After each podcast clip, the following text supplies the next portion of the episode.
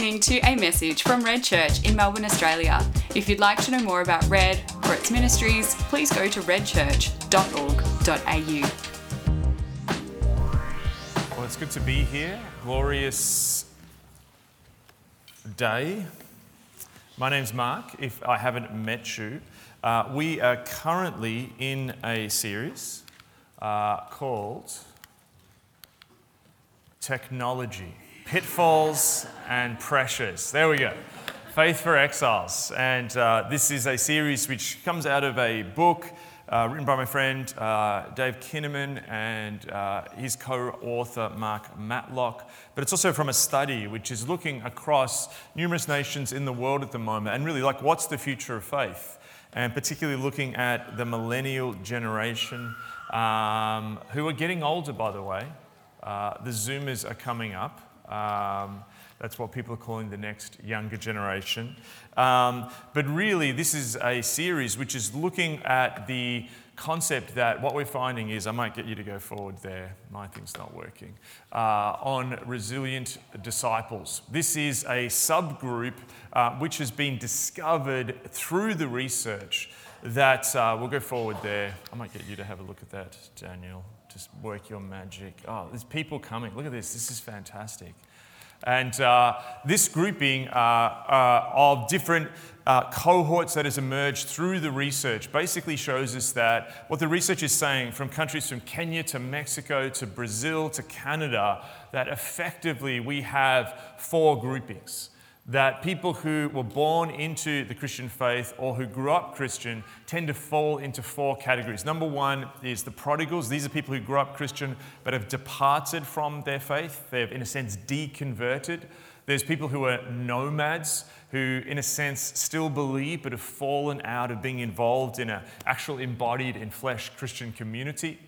Then there's the habitual churchgoers. These are people who attend church but when you look at actually what they believe and how that is lived out in their life, um, there's a disparity between biblical Christianity and what they're actually believing. But then the good news is there's this resilient disciples emerging, which interestingly, with all the power, the sort of power and pressure of post-Christian culture, that actually they're becoming better disciples.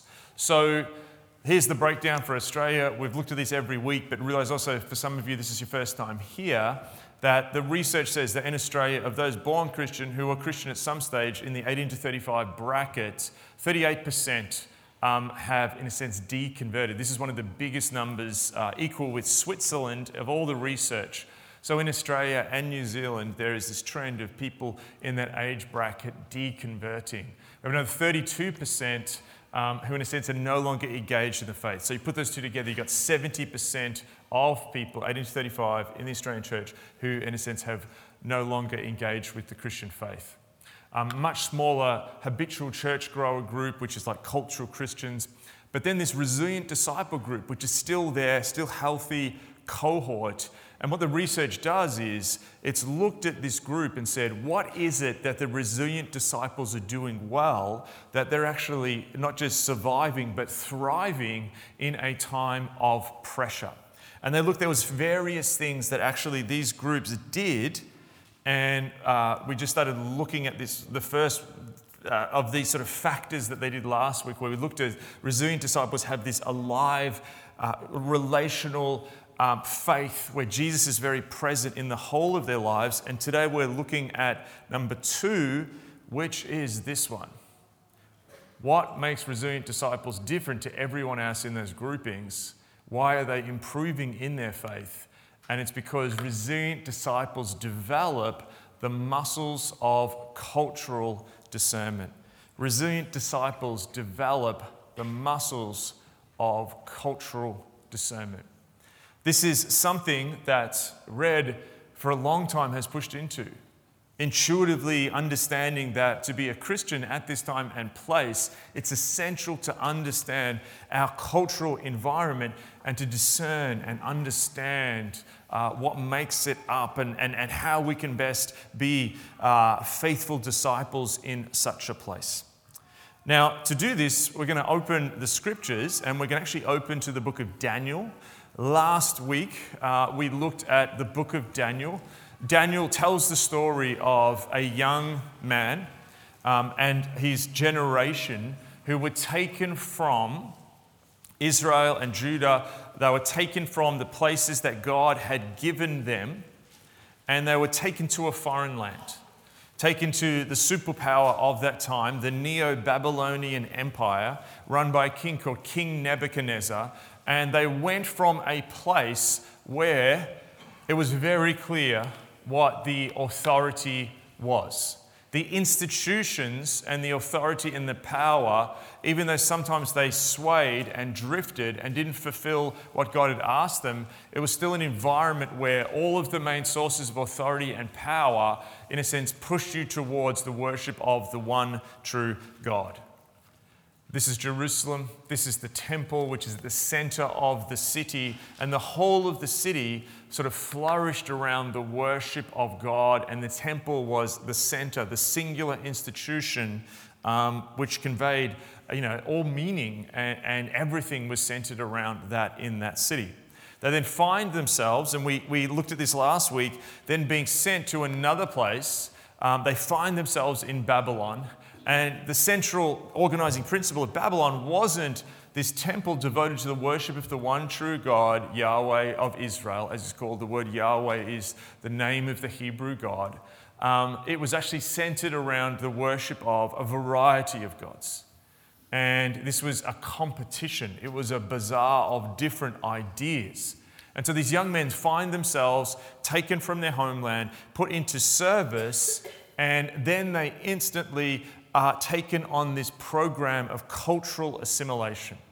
And we looked last week in verse uh, 8 of chapter 1, where there's this moment where Daniel resolved that he is not going to be assimilated and he's going to make sure that his personal relationship and life with God is going to be the central organizing principle, not the culture of the Babylonians. We saw how that meant that they chose to not engage in some things that the Babylonians were doing to them in, a, in an effort to assimilate them. So we looked at the whole of chapter 1, and what I want to do this week is actually look at chapter 2. But just a bridge, I want to just return to um, uh, verse 20, which is like the second last verse of chapter 1, and it says this in every matter of wisdom and understanding about which the king questioned them, he found them, Daniel and his friends, found them 10 times better than the magicians and enchanters in his whole kingdom. We think of magicians and think of you know, card tricks, um, but actually, really, the magicians are and the enchanters are the people who can interpret what they feel the gods are saying. These are the people who then determine the culture and direction of that particular society. Okay, let's jump to verse uh, 1 of chapter 2. In the second year of his reign, Nebuchadnezzar had dreams. His mind was troubled and he could not sleep. So the king summoned the magicians, enchanters, sorcerers, and astrologers to tell him what he had dreamed. When they came in and stood before the king, he said to them, I've had a dream that troubles me, and I want to know what it means. Ah, Bible paper, why are you so thin?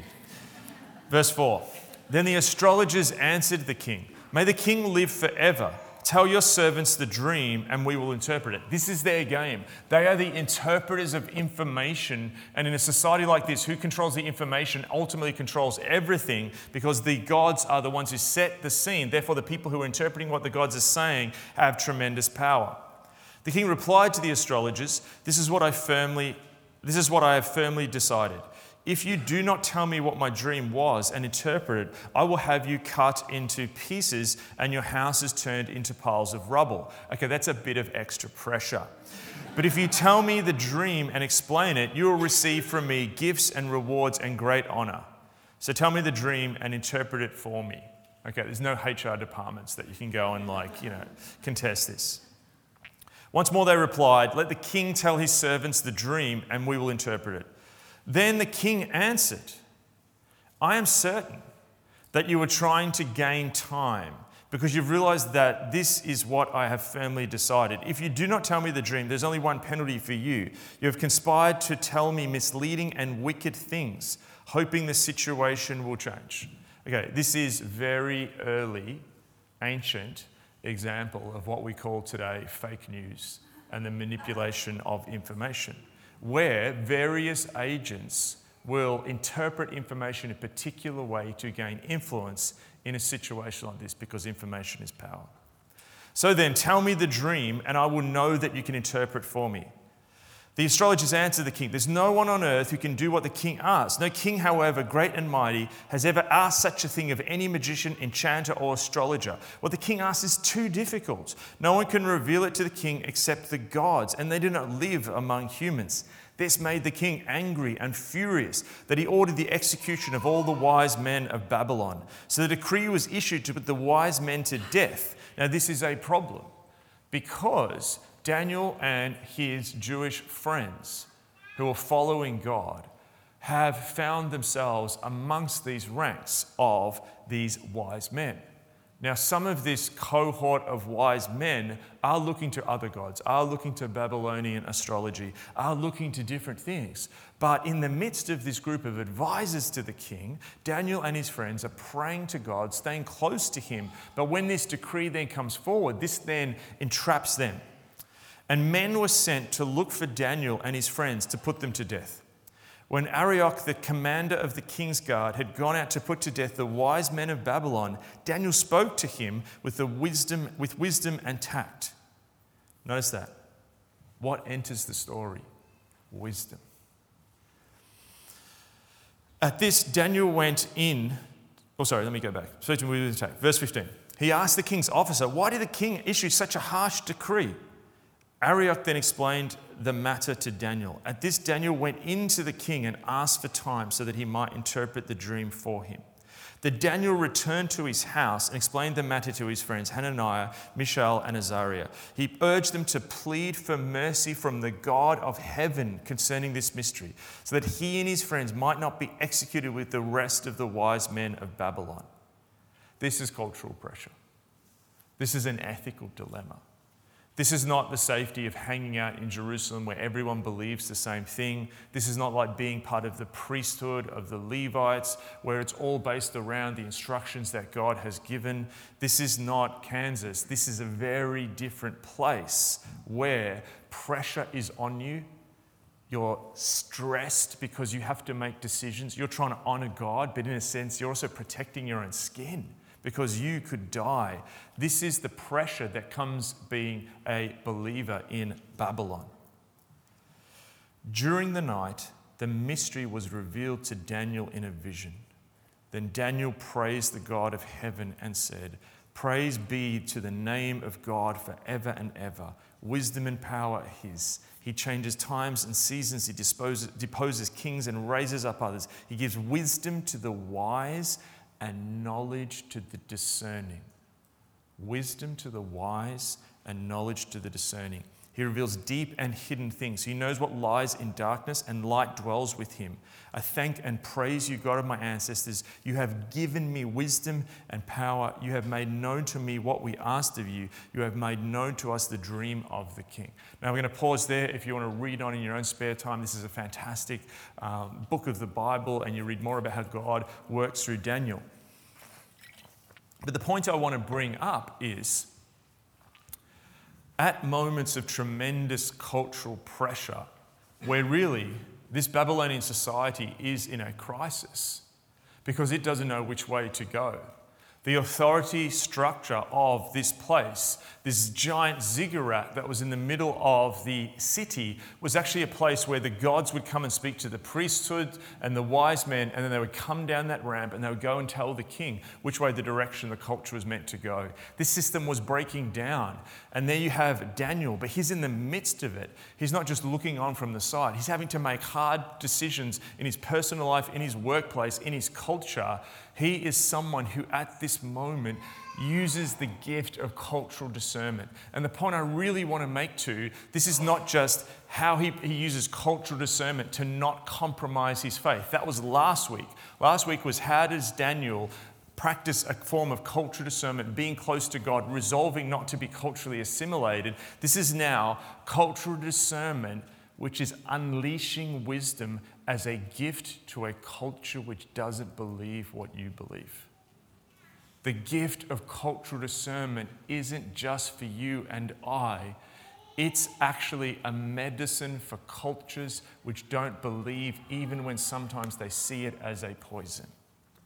So, that is the example of what it is to be a cultural discerner, offering godly wisdom that comes directly from God. Where does it emerge? What does Daniel do at that moment? He doesn't go and get more degrees, he doesn't go and watch a bunch of TED Talks. Him and his friends cling close to God, realizing that the only source of wisdom and, and deep knowledge comes from God. So, what we learnt last week that walking, abiding with God is actually what then reveals this wisdom in this moment. So we have this thing of like, here's a guy who was in Jerusalem where there was this clear authority, it was God, and then he comes into this other place where there's this other authority, and this is about the various authorities. Now, some of the language that we've been using in this series is that we're no longer in Babylon. We're trying to do this, and resilient disciples are trying to do this in digital Babylon and just been talking to a few people. What exactly do you mean by that? It's not just about technology. Digital Babylon is a way of describing the 21st century globalized world in that we are in. And just to give you an example of this, so some of the ways that we then, will help you understand, some of the ways we then talk about, well, how do we in our time and place then do something similar in the culture that's growing up around us? Uh, this is, well, it's Millennium Bridge in London crossing the Thames. And if you walk across Millennium Bridge, coming up before you is St. Paul's Cathedral. This was built after the Great Fire of London, 1666, by Christopher Wren, the great British architect who rebuilt so much of London after the Great Fire. And as you walk towards it, it just emerges. Now, what's really interesting, I was actually talking to Ryan, um, who's in the construction industry and done building um, in Britain or whatever, and that he was saying that there's legal ramifications, that there's planning laws where you can't build buildings that therefore block the views of people walking towards St. Paul's. Now, I want to use this image as a map of, in some ways, the culture we see ourselves coming from in the West, where, yeah, look, there's malls and there's government buildings and there's theatres and shops growing up. But at the centre of all of this is the Christian vision that the church is still central. And you see this in Europe. You'll go to sort of towns in Europe, and center of that place is the cathedral. The authority put into stone and concrete. So, this is the idea of a Christian society. Stuff's going around it, but central is there's St. Paul's. We're not going to let things go above it. And there it is at the center. And the West, for a long time, was sort of trying to do this. It was trying to keep Christianity at the center of the culture. And so when we look at these issues of culture and discernment, we often see a shift. So the shift we see or we think we perceive is actually a move from this, and then here's another place. Um, this is Times Square. Times Square in New York City, in many ways, probably the capital of the world. London and New York, you know, often battled for the capital of the world over the years. Here's Times Square. If you go there, it's an absolutely um, visual, sensory overload. Um, it was the red light district um, of New York, um, but then it sort of changed into really a sort of a complete over intensified shopping district. And heaps of people, heaps of incredible lights, even several blocks away. It's just so bright, and all of them sort of selling something to you. And here, there are churches around here, but the skyscrapers and the buildings have grown beyond the uh, uh, church sizes. And here is then what we see, in a sense, when we think about Western culture. It's gone from the church at the city to then all these shopping messages, all these different images about what and who you can be, and sort of this big sensory overload promising all these wonderful pleasures and things that you can have. And you can go and see a theatre production, you can get your financial services, build money, meet people, have an experience. Really interesting. What's in the front? In the front, is a cross. It's a Celtic cross. But even that's really interesting that in the midst of Times Square, completely overshadowed, is this Celtic cross. At the front of it is actually a statue. And the statue is of a former US Army chaplain, a guy called Francis or Captain Francis Duffy. Captain Francis Duffy was a Catholic, uh, Roman Catholic chaplain. And what's really interesting is one of the reasons that he is put there, and you still see this in the West, you'll see these hidden memories of Christianity. So some of it's around war stuff. So you go to like the Shrine of Remembrance, and it's like sort of weirdly Christian in bits. It's like a church, but it's not. Um, you see this all around the world. So there's this element like he's there because he served his country, but then also he's celebrated because in the sort of early part of the 20th century, he was part of this movement within the Catholic Church which was trying to get rid of anything, in a sense, theologically, which didn't agree with the direction that the contemporary world was going. So he created this theology which was all about, like, how do we get the sort of you know stuff in the bible which the modern reader doesn't want to hear and the supernatural stuff how do we get rid of a lot of that so it's interesting that people like that still have a little space in this imagination of where faith should be in the culture, but ultimately it's drowned out. Ultimately, it's drowned out. So, so much of Christian t- thought and talk is like, okay, how do we, we were there, now we're here. How do we not get overwhelmed by Times Square? Discernment is like, how do I not buy all this stuff? How do I not get completely assimilated by money, sex, and power? Now, that's the story. And so I've done talks really around this.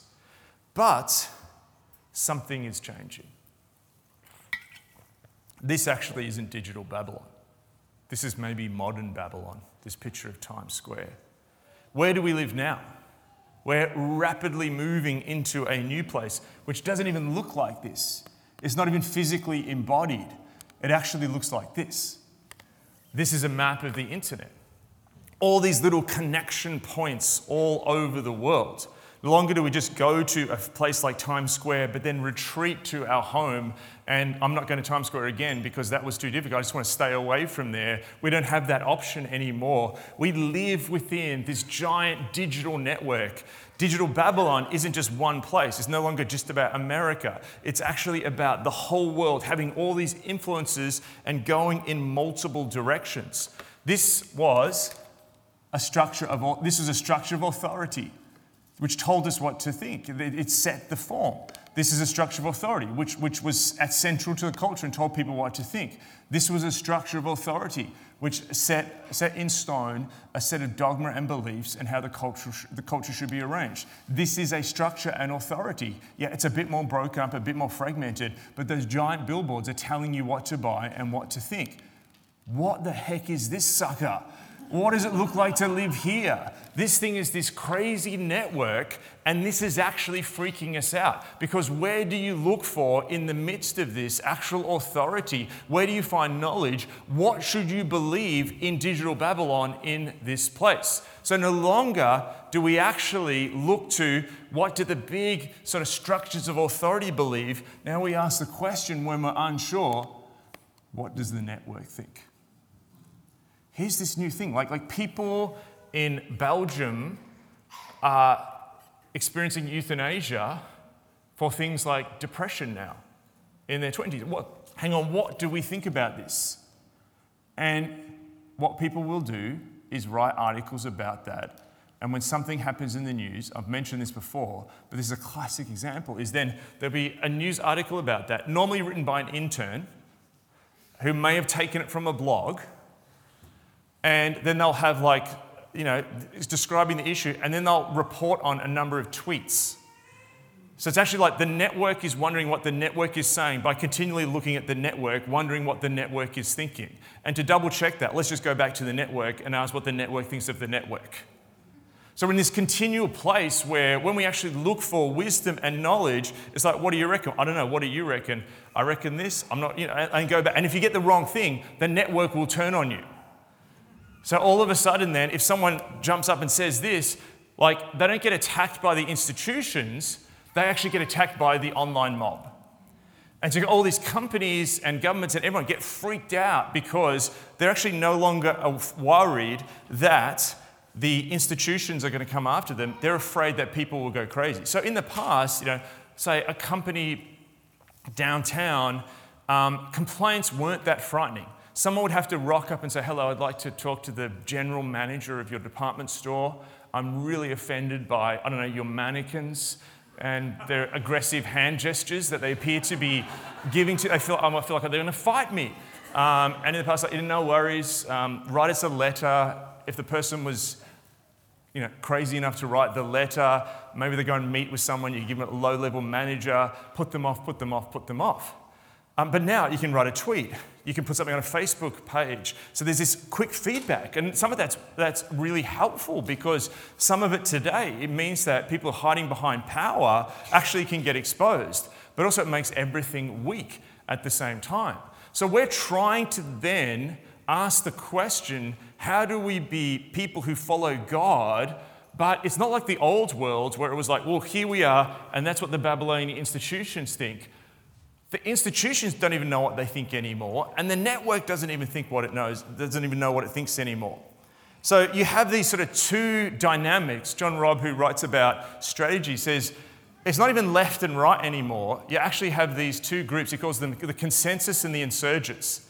So the consensus are like, I'm freaked out by the network. Here's the new rules of political correctness that we should all obey. We'll shut you down if you, if you go against them. And then you've got a bunch of insurgents continually going, hang on, why are we believing all this stuff?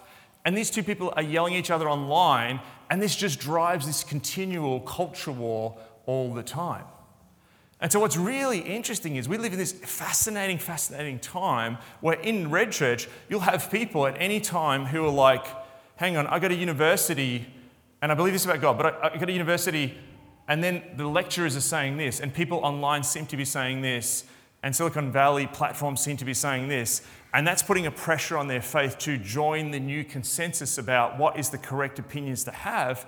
And then you have another people, group of people at the same time are like, I used to believe that stuff, but now I'm reading stuff on blogs and I'm questioning that. So it's this continual driving, washing machine of what we believe all the time. You can have a pastor who was conservative a few years ago all of a sudden moving and deconstructing their faith towards what seems like the consensus opinion of the network, while at the same time, you can have the world's biggest hip hop star starting to re- listen to you know, Jordan Peterson blogs and then heading over here thinking, I'm going to do the most you know, sort of rock and roll thing in the world and all of a sudden become a Christian. What is going on? So, how on earth do we do cultural discernment and wisdom in this place? Is the question that is before us. And I want to say, I think this is a profound, incredible opportunity because there is an increasing level playing field. And this is generating continual cultural doubt. And just as Nebuchadnezzar came to Daniel and said, The system of astrologers and wise people and priests, it's not working anymore. I don't trust them because I actually think they've got ulterior motives and they're actually got fake news going on. All of a sudden, Nebuchadnezzar, in a time where his system of information and networks was breaking down, he became very open to hearing a different view. A young guy from Judah, follower of Yahweh the Most High. And I think at this moment, I'm not saying everyone, but one of the strange things that's happening at the moment is, and I'm hearing this everywhere, and some of this is some of you. There are people turning up going, I don't know what to believe anymore. There's an openness because humans at the end of the day are meaning creatures. We know that there is a deeper meaning to life, and we want to know what that is. So, how do you do discernment in this place? Just a couple of quick things. Number one, we have an abundance of information, but a lack of discernment. Never had so much information ever before, but let me tell you, discernment is lacking. We need Daniels. Well, Digital Babylon is a place where the task of discernment has passed from institutions to the individuals. You've now got to decide all this stuff. You've got to decide what you do. You've got more freedom than ever before to choose and do what you want to do, but you've actually got to make all the decisions. You've got to make out, you know, what job you do, where you're going to live, who you're going to marry, what your identity is going to be. Is sushi racist? You have to make up all of these decisions yourself, and every day you're just confronted with them. So we carry an expanding choice burden. We have more freedom, but we're actually more isolated. See, in the past, in a less individualistic society, the community that you were part of actually helped you carry the choice burden. You had less decision, less freedom, but you could carry that with a bunch of people. If economic hard times came on your neighborhood, like in the Depression, you all of a sudden got all of this community and support, and people looked after each other. But now, if it fails, it's on you. If it fails, it's on us. And so, this is one of the reasons that people are just finding this new arrangement so strange. We can do more things. You can walk down the street with a teapot on your head and take an Instagram photo of it, and some people will like it and affirm what you're doing. But at the same time, that might stop you from getting a job. so, it's these two things going on at the same time. Our endemic anxiety our concerns about fake news, and our culture wars, all of them actually, at the end of the day, are signs that we're experiencing a crisis of discernment. All these culture wars, these articles like this happened, is it sexist, is it that, is it this, or whatever, and then they're just endless, you know, for 24 hours, these intense things over, you know, what's this element of the new Star Wars movie? Is it bad, is it good? And there's like online troll farms fighting each other. They're actually, I read a thing that they've now got bots, right, that have got AI bots so they, they're bots that talk to each other. And they've actually discovered non human bots on Twitter having arguments with each other. And the writer said, like, in like 20 years, is Twitter just going to have no humans on it, but just to be a bunch of robots fighting each other? Maybe. So, all of this is actually science. Anxiety comes when you don't, don't know what to do. Anxiety is a symptom and a signal that we're experiencing a lack of discernment. We find ourselves trying to discern in a culture which is highly unstable, emotionally infectious, and unpredictable, where things can change very quickly. One of the things I'm, I'm, I'm, trying to say to people at the moment is a lot of people are still in that old model of like St. Paul's at the centre of London, and then we go to, you know, Times Square and how does the church prepare for a time when it's going to be post Christian? How does the church you know, prepare for a time when people are going to have a very different ethical viewpoints to the church? I, was, I had breakfast earlier this year um, with a pastor from Eastern Europe. A smaller country in Eastern Europe. Basically, after World War II, his country was invaded by the Soviet Union, and the church there found itself going from being open and being part of the culture all of a sudden to being persecuted. They went from being able to have like big church services to literally having to meet in apartments and houses and having the secret police after them. So that's how they, his whole generation of Christians grew up of how do we follow Jesus at a time when the secret police can knock down your door and where there's pressure and communism is actually against what you believe and you've got an aggressively atheist government and entire society where young people were excluded because they couldn't be part of the sort of pioneers or these different communist youth organizations, just really, really pressure. Then what happens, he said that he grew up with that, and then 1989, communism begins to fall, and then all of a sudden they go from aggressive that where everything's controlled. And then all of a sudden, the church has to face this new reality of like Western capitalism coming in. And all of a sudden, it's like malls and, and online shopping and reality TV and, and Botox and you know, all this stuff and like, you know, TGI Fridays, like everything coming in.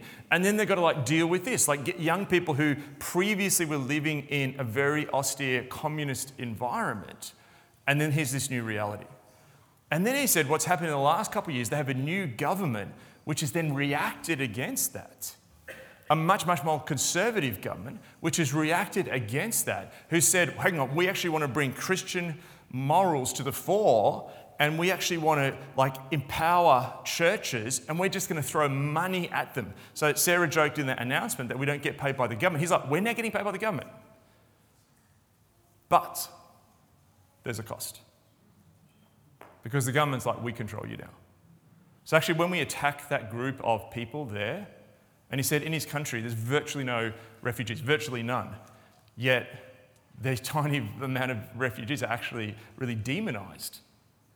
And, like, hang on, how do we speak about that when we've got the money? Three completely different scenarios And so the problem is when the church just goes, oh, it's just going to be this one thing. I don't know what's going to happen in the future. This all could fall down. All of a sudden, the, the, the, culture could do exactly what's happened in this country and go, we're going to be culturally Christian again. And all of a sudden, we could go to 90% habitual Christians and 10% resilient disciples.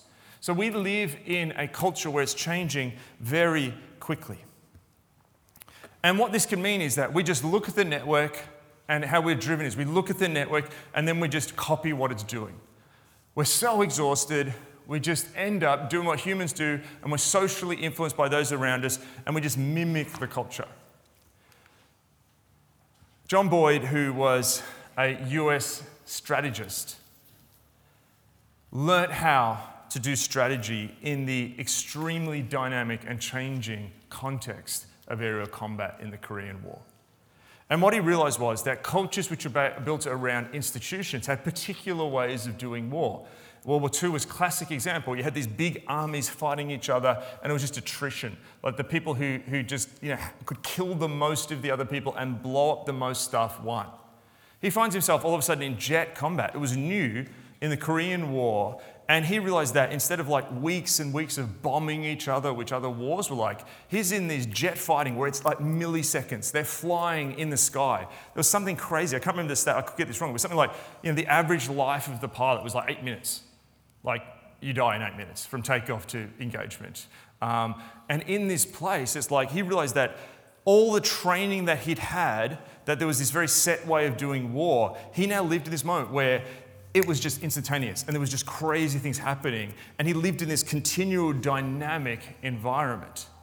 And what this made him come up with was this almost this way of how do you then succeed in what you want to do in a continually changing environment? And he came up with something, you may have heard of it, it's used in some business places, but it's called the OODA loop, which is basically you need to observe what's going on, then you need to orientate yourself come back to true north, and then you decide and act. And what's really interesting is that Boyd said the key thing, which so few people do, so much of strategic planning is like observe, decide, act, is actually orientate. And reading Boyd, I realized that this is ultimately what Scripture uses the word wisdom. That actually, what the faith gives us at this moment when everyone is looking at this dynamic environment is what Christianity gives you is an ability to actually step out of it for a second and orientate. Boyd said that a fighter pilot had to actually go back to what are the broad contours of the mission. If someone had given them to set a plan, that in the dynamic nature of an aerial battle, it just could all go out the window. You had to return to what are the first principles of why am I doing what I'm actually doing? And so the key step is to orientate. And what Boyd said is a fighter pilot's got to just keep doing this observe, orientate, decide, act, and then things could change again. Back to true north, decide, act, and orientate. And actually, he said the pilot who wins is the person who could do that fast enough. Now, I'm not teaching you how to be fighter pilots, uh, thank goodness. But if you just want to open your Bibles to Matthew, verse 9, I want to just, uh, sorry, uh, chapter 6. I want to give you a moment I think this is, this is Jesus with his disciples who live at a moment of cultural confusion. The Romans have taken over. Judaism is split between different warring factions.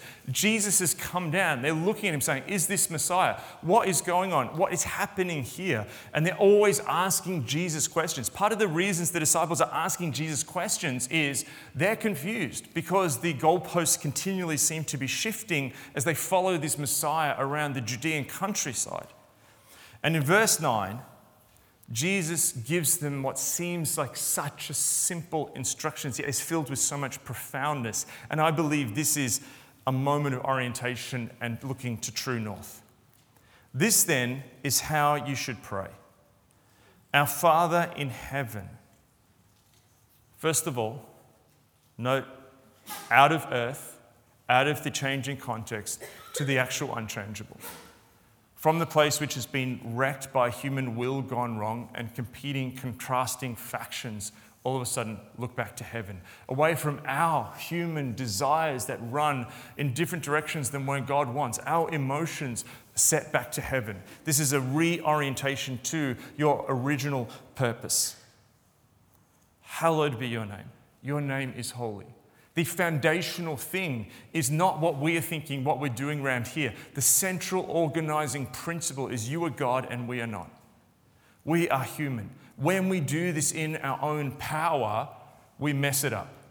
The crazy network that we're seeing and all the cultural confusion that's happening in the modern world throughout the globe is a result of what happens when humans try to create utopia in their own strength. And it's going to fail. And it's failing now, and it's going to keep failing. And in the failing, the key thing is that we don't get mad and get assimilated by the insanity and the madness and try and pick on what side to jump in with we must reorientate back to our original message that God is in heaven, that He is the setting point. And then, okay, what then? Verse 10 God, your kingdom. What does kingdom, your way of doing things, your alternate to the Babylonian ziggurat, to cultural, even cultural Christianity that's not really following Jesus, it's just trying to put up a cultural order, divide, you know, separated from an actual relationship with God. From Times Square or the network, any of those things, they're not the ways of God. His kingdom is the ways. His kingdom. We don't live by the network, we live by His kingdoms. We're in the network, but the network does not set who we are, what we do, how we operate, how we believe. Your kingdom come, your will be done. God's will needs to be injected into this network in so many different ways on earth as it in heaven. So just see that reorientation. God, you're in heaven. Heaven isn't just the place we go when we die. Heaven is where God's will happens in fullness and purity. Your will be done. Your will, not ours. On earth as it is in heaven. And at that moment, you realize the genius of what the New Testament is telling us that there's no longer the temple. God allows that institution at the center of Jerusalem to fall, and now you're a temple. You're walking around, and you have this opportunity in every moment to reorientate.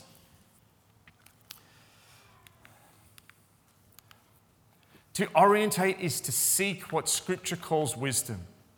In Proverbs, we have this beautiful image of wisdom.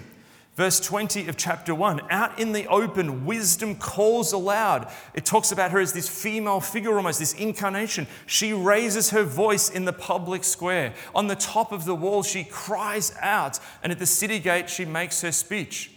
How long will you who are simple love your simple ways? How long will you mockers delight in mockery and fools hate knowledge? Repent at my rebuke. Then repent because stop doing it in your will, do it in God's will. Then I will pour out my thoughts on you. I will make known to you my teachings. God is walking through the world wanting to offer his wisdom. And the brilliant thing is, in the Gospels, we see wisdom walking in the form of Jesus. Get close to Jesus, and you get close to the continual orientation around wisdom that God offers. In the Gospels, we continually see Jesus orientating through retreating to be with his Father. The relational nature of God's love offers us the ability for a life of continual heavenly orientation and godly discernment. The fact that God wants to be with you if you're confused, come to the Father. Do you see Jesus going in the midst of his ministry, his daily life, to spend time quietly in the early morning with God? You have an access to God who continually wants to show you his will and how to act. And what this does is it shows that everything is faith. All the different stuff in the world what happened with Nebuchadnezzar is he had a crisis of faith that his advisors weren't telling him the right stuff. We're having a crisis of faith in this fake news moment in that we don't believe what everyone's telling us, from advertisers to governments to foreign interference to what other people say to how people put up images of their life on Instagram. We're having a complete culture of faith and doubt about what the heck is true in this world. And so everything is faith. There's no space to stand that is not faith. And discipleship is realizing that. And we step into it. This is not the secular world where they all don't have faith and we do. Everything is faith. and we're invited into the one true source of faith, which is the person of Jesus and the Holy Spirit who comes to have relationship with us and guide us. And so, therefore, we're called to be citizens of the kingdom of God, called to live with a heavenly orientation on earth. We are enactors of God's will in the world. You were designed as a creature. Your operating mode is to be someone who listens to the Father obeys that in the world to enact his will in the world. That's why you've been created. Some of you, it's going to be as a parent, as a single person, working as a carpenter, or working in finance, or just walking down the street and responding to the Holy Spirit saying, I want you to go and actually offer that word of encouragement to that person. In family disputes, in, in, in, personal moments of pain, you are actually called to be an enactor of God's will. And when we do that, we actually flood the system of the world, the network that's failing because it relies on human power, actually with God's will. And so, my reworking of John Boyd's OODA circle is this we observe, but we observe with a kingdom perspective. We realize eternity is here. We look at things through what would God think of this? What does this thing I'm doing at work, on my deathbed, through the, through the lens of eternity, is it actually going to matter? Okay, that's a godly perspective. Am I doing that because I want to do that, or is actually what God wants? And we gain a kingdom perspective. Just read the Gospels and you see it dripping with Jesus teaching the disciples and training them how to view the world through a kingdom perspective. Where a widow putting in two cents into the offering is giving more money than rich blokes ostentatiously throwing in wads of cash. That's kingdom perspective. Two, we don't we orientate, but how do we orientate as believers? We abide with the Father. We be with Jesus. We let God's word, His holy scriptures, speak to us, dripping with wisdom, always guided, central and authoritative, given to us by God. His Spirit illuminating, the Spirit who is the guide and the counselor walking with us. We do this together as the church. We don't have to bear all these burdens of decision making together. Scripture tells us to get counsel. Go to your triad, go to your discipleship group, find wise people, say, please pray with me, help me make this decision. We don't have to do this alone. That's one of the reasons the church is there.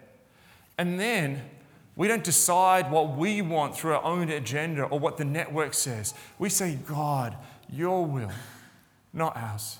In the garden, Jesus' central prayer before the crucifixion is, Father, your will, not mine. And when we do that, then we move into acting, which is living not according to our will, but actually the will of God. And when we do that, the kingdom goes out into the world. This is not a moment to actually be anxious. This is not a moment to be confused. This is actually a moment which we are called for, built for. The world is hungry for wisdom and God's holy knowledge. Everything is now looking very shaky. What a brilliant time to be a Christian and alive. Let's stand.